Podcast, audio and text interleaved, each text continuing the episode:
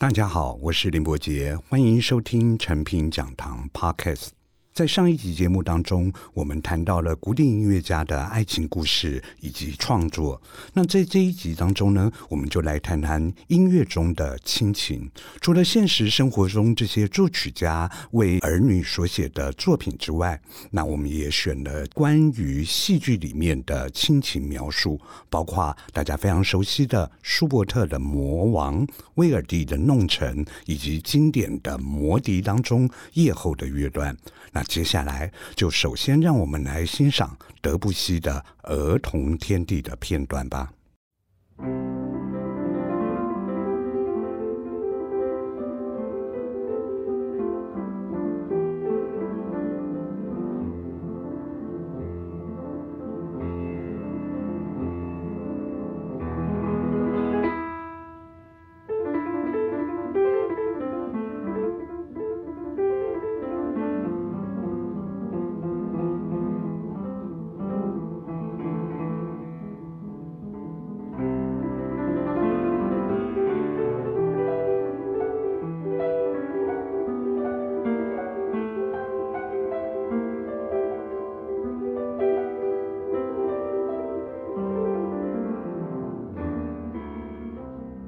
在介绍德布西的《儿童天地》，刚刚我们听到的第一段音乐是他写给他的女儿秀秀的第一首曲子。那这一首曲子一般我们叫做《老顽固》。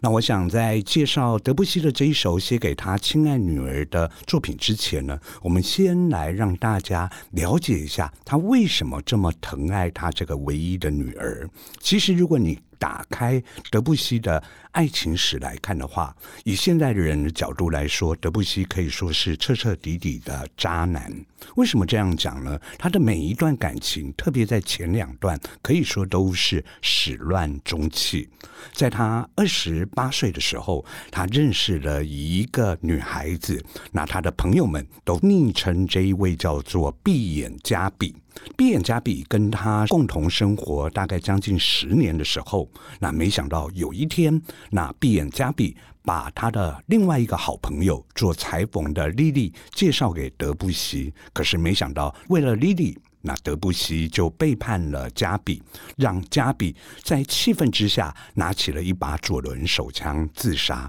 那还好，这一个子弹当时的可能枪支还不是那么进步，没有让他受到重伤。可是呢，这时候的德布西就已经背负着忘恩负义的罪名。那他的朋友其实在一开始的时候还算是蛮挺德布西。那后来德布西就与莉莉结婚了，在结婚大概四年之后。我们的德布西又认识了另外一个女人，这个女人呢，严格来讲算是他的钢琴学生的妈妈。算是一个家长，那是一个非常有钱的犹太富人的啊，这个妻子，那她也是一个业余的音乐家。这一位女孩子叫艾玛，其实艾玛在早先已经跟大家非常熟悉的一位法国作曲家佛瑞谈过一段感情。然后当她遇到了德布西之后呢，那两个人很快的又陷入了不伦之恋。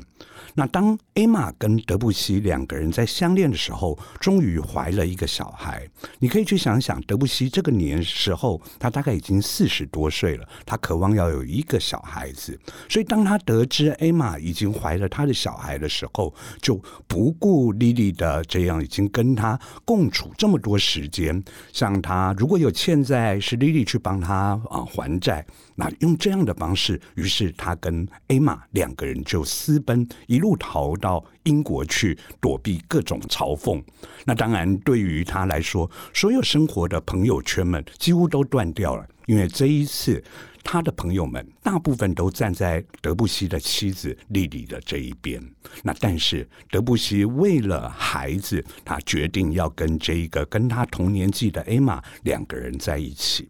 隔一年，那这一个他唯一的女儿秀秀就出生了。为了这个秀秀，已经失去朋友的德布西，当然就全心呵护这一个小孩子。从他一岁出生开始，他就开始酝酿帮他写一些曲子。那这些曲子呢，当然现在你来听，你绝对不会认为说这是要让秀秀去啊演奏的这种给儿童的曲子，而是他透过从秀秀的眼光、儿童的角度来看待一些事情的钢琴音乐。所以从秀秀一岁一直到他三岁，他总共写了六首的曲子。那第一首曲子就是刚刚我们有聆听到的这一首《老顽固》。第二首叫做《大象摇篮曲》，那你可以去想象，他是去怎么描绘秀秀抱着他的一只象娃娃在那边这样子入眠的景象。第三首是这个洋娃娃的小夜曲，第四首雪花飞舞，第五首小牧羊人，以及最有意思的，应该就是等一下我要请大家来聆听的这一首黑娃娃的步态舞。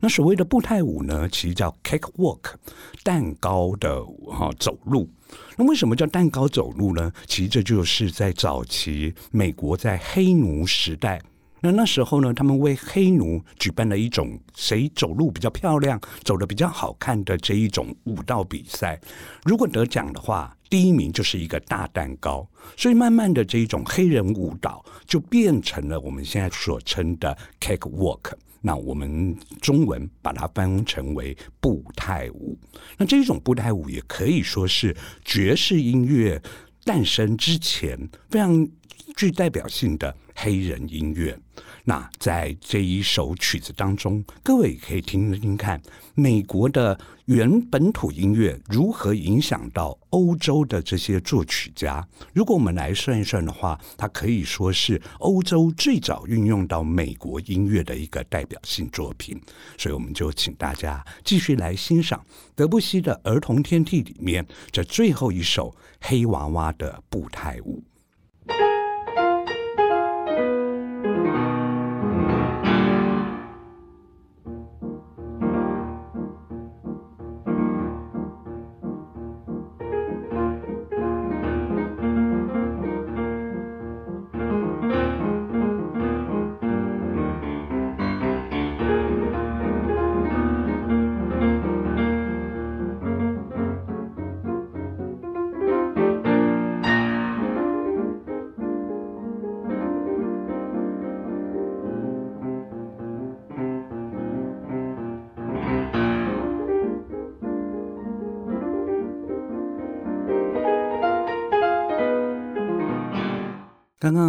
听到的是德布西《儿童天地》这一个他为他最亲爱的女儿秀秀所写的作品。那很遗憾的就是，秀秀其实在德布西过世隔一年，他就因为白喉离开了人间。那但是呢，这个作品可以说是作曲家对于他的亲情最重要的一首代表性名曲。那接着呢，我们就要带大家来欣赏，在戏剧里面，其实你也。会听到很多多关于亲情的描述。我想大家应该都对于舒伯特这位我们称为歌曲之王的名家，他所写的一首经典名曲《魔王》而熟悉。那《魔王》这一首曲子呢，原本的歌词是由德国的大文豪歌德所写的一首叙事诗。这首叙事诗当然不是歌德自己凭空想象的一个啊、故事，而是源自于丹麦的一个民间传说。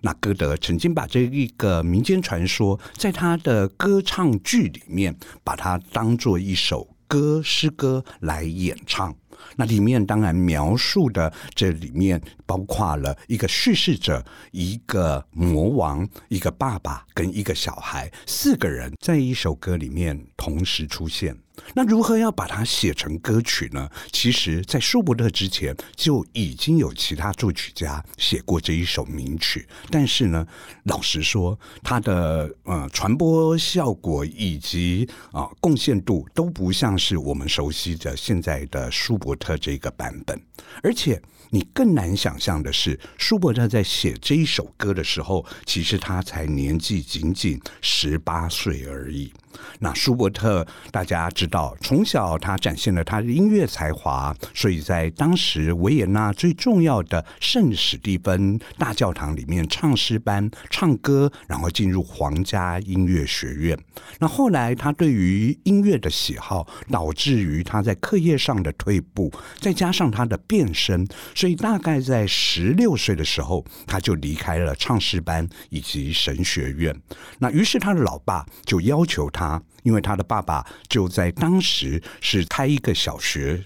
那这个小学呢，你很难想象，大概有两百多个学生，但是不像我们现在，你可以看到有操场啊，有什么教室、游泳池的这一种啊，有规模的小学，而是找一间这个公寓，就把两百多个小朋友塞在里面这样子。那爸爸当然希望舒伯特能够来帮助他。那当舒伯特在从神学院离开之后呢，那他就应爸爸的要求去念师范的圣安娜学校，在圣安娜学校大概念了一年之后，他在十七岁开始，他就在爸爸的小学里面开始当教书。你可以想象他的创作环境有多么恶劣，有这么多的小朋友在他身边叽叽喳喳的，可是他却可以在这种情况下连续的写出非常多优秀的歌曲。像他刚教书的时候，十七岁，他就以歌德的一个《浮士德》这一出剧作里面的一段诗，就是纺纱的葛丽青。浮士德抛弃了这个葛丽青，葛丽青边想象着这一个他心爱的人边纺纱的这一段情景，那舒伯特把它写成了歌曲。再隔一年，十八岁的时候，他写了一百多首歌曲，其中包括你熟悉的。野玫瑰以及这一个魔王，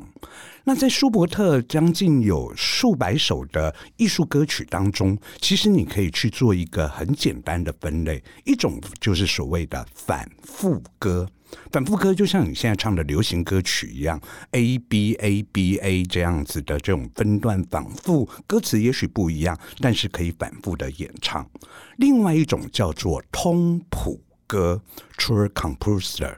这种通谱歌意思就是，它根据歌词的情境，那就不会有这样反复的音乐乐句的反复，而是这样一路的唱下去。那既然魔王这个故事是这样子的描述，那当然他就是用通谱歌的这种方式来写。所以我大致在让大家聆听这个版本的时候，我们来先跟大家分享一下歌词。刚刚前面我有说，在这个歌里面，一个歌手他要去诠释四个角色。一个叙事者讲这一段故事在讲什么，然后魔王还有这个父亲以及生病的小孩，所以一开始的时候是一个叙事者说是谁在深夜狂风里奔驰，是一位父亲和他的孩子，他将孩子抱在臂弯里，紧紧的拥抱着，保护他，给他温暖。那这时候呢，那。爸爸就问小孩说：“我儿啊，你为什么要藏起你恐惧的脸庞呢？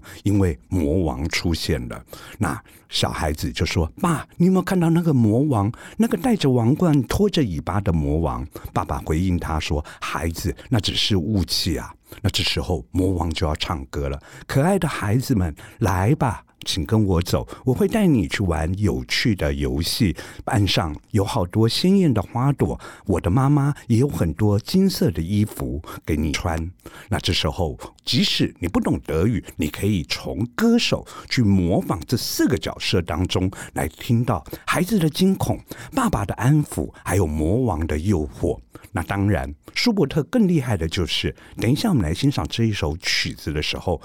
钢琴的演奏仿佛就在模仿这个孩子在爸爸的怀里，那他们骑着马奔驰，要赶快去就医的景象。那整首歌就在魔王带走孩子的性命做一个结束。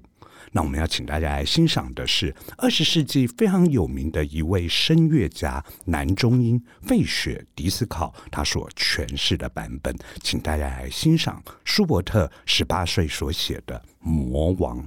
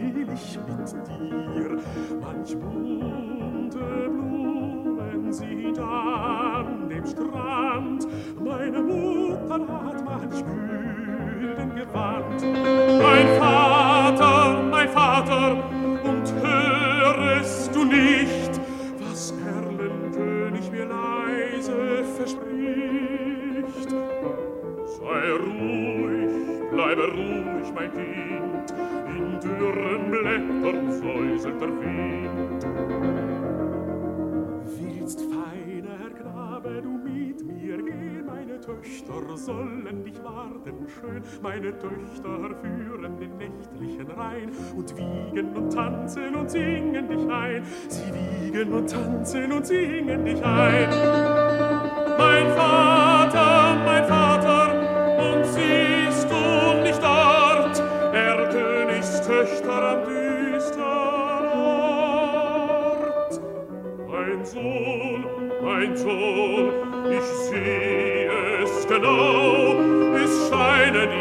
and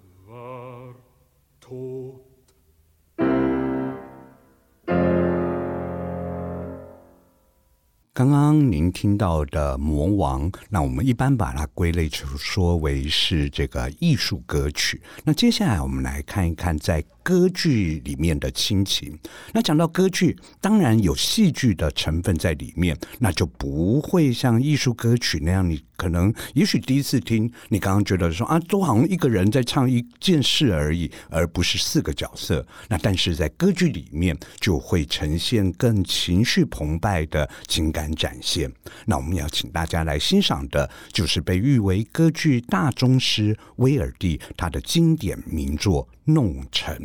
那在欣赏《弄臣》之前呢，我想要先让我们的朋友们来欣赏这一个里面一首女高音的名曲，这一首曲名叫做《亲爱的芳名》。那是我们剧中这一个女主角 Gerda，她在认识了一个莫名的男人，她就是爱上了他。于是当这一个男孩子跟她随便讲了一个名字之后，她就念着这一个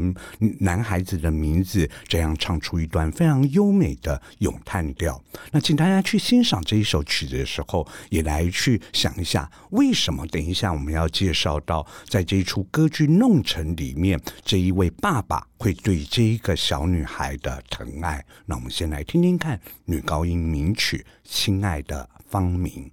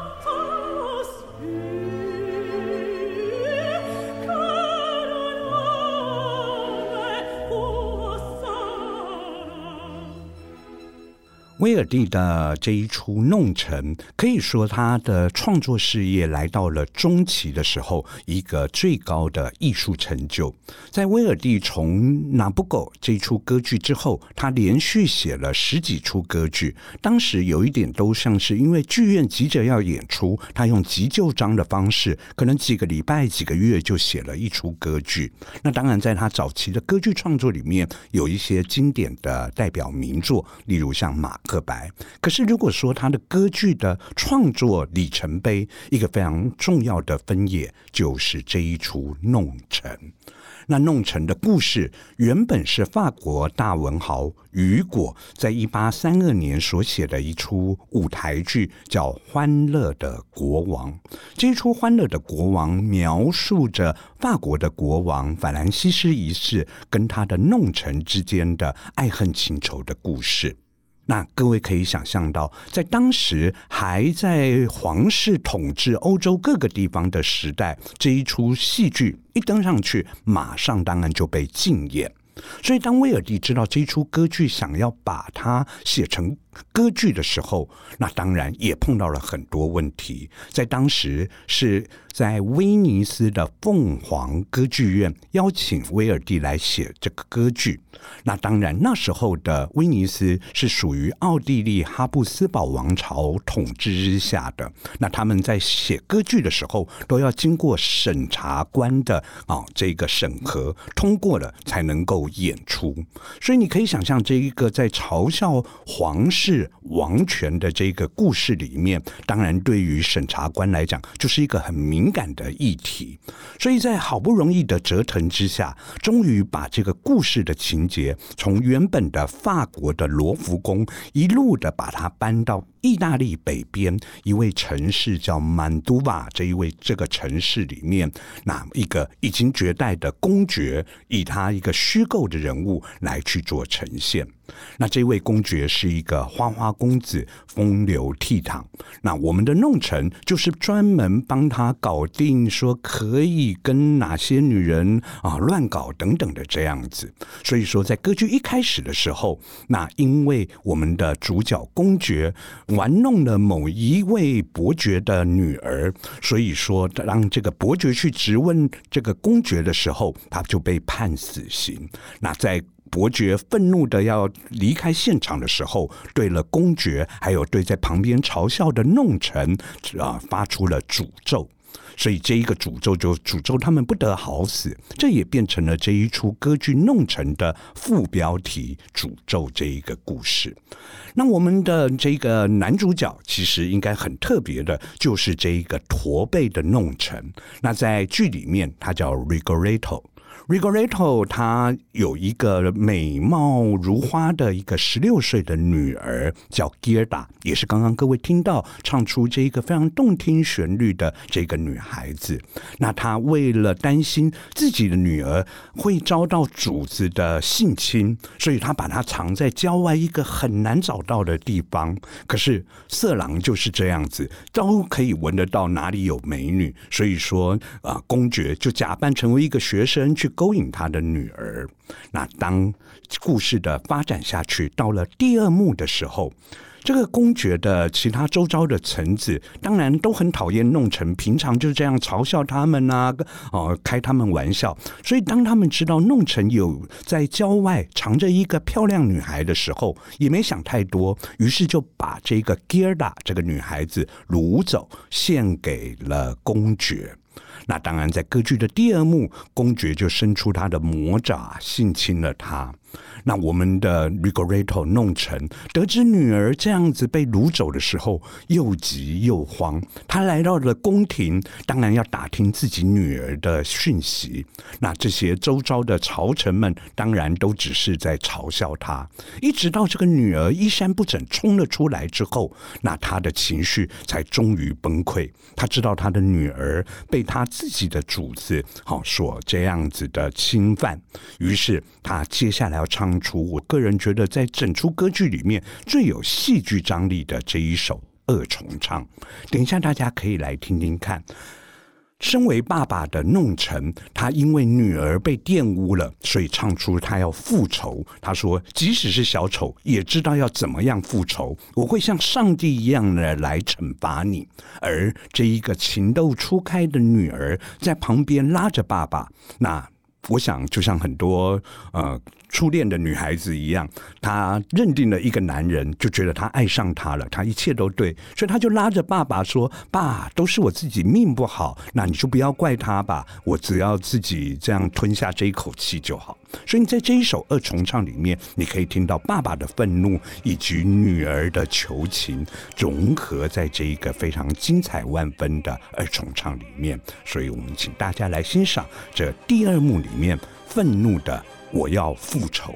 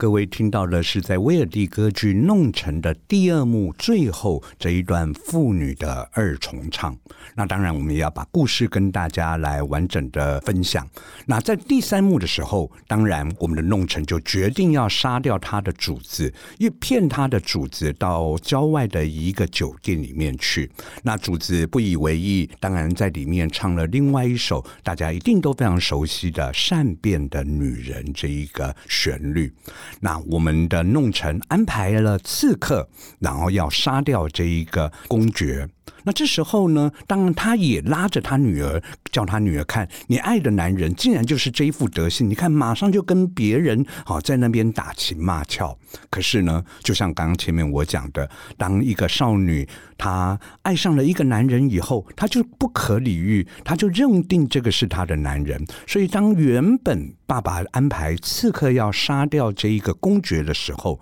那没想到，我也不知道这公爵到底有多帅。刺客的妹妹也爱爱上了这个公爵，那就跟刺客讲说：“那如果有人愿意代替公爵死的话，那你是不是可以放过他一命？”那在躲在旁边听的 Gerda 这个女孩子听到了之后，就趁雷雨交加去敲门，所以刺客最后就把这一个吉尔达杀死了，装在布袋里面，交给了弄臣。当弄臣以为他的复仇已经达到了成果之后呢，可是没想到他突然听到远方又传来公爵歌唱着善变的女人，他惊恐万分的打开布袋一看，里面躺的竟然是他的女儿。他哀叹自己的命运，也恐惧着刚刚在歌剧一开始另外一位伯爵给他的诅咒。那这一个父女之间的悲情，构成了这一出威尔第在他创作事业中期的最伟大的杰作。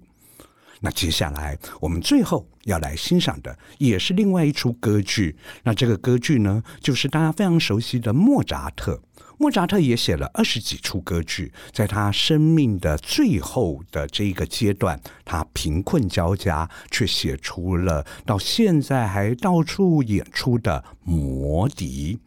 那《魔笛》这一出歌剧呢，其实当然也是一个童话故事来做改编。那原本的童话故事叫《露露的魔笛》，那在。莫扎特加入了共济会之后，那他当时因为生活拮据，共济会的一位朋友是维也纳剧院的经理，那他想要演出歌剧，他借了他莫扎特很多钱，他就说这样好了，你就帮我写一出歌剧，那来都当做还债。在莫扎特一七九一年生命的最后一年当中，他开始写这一个所谓我们叫说唱剧。就是有歌有对白的这个戏戏剧，那其实他这时候也很忙，除了写这个说唱剧之外，还另外因为新皇帝上任了，写了另外一出庄歌剧，再加上当时有一个匿名的黑衣人，请他写安魂曲。你可以看到，在他疲啊生病、身体一天不如一天的情况之下，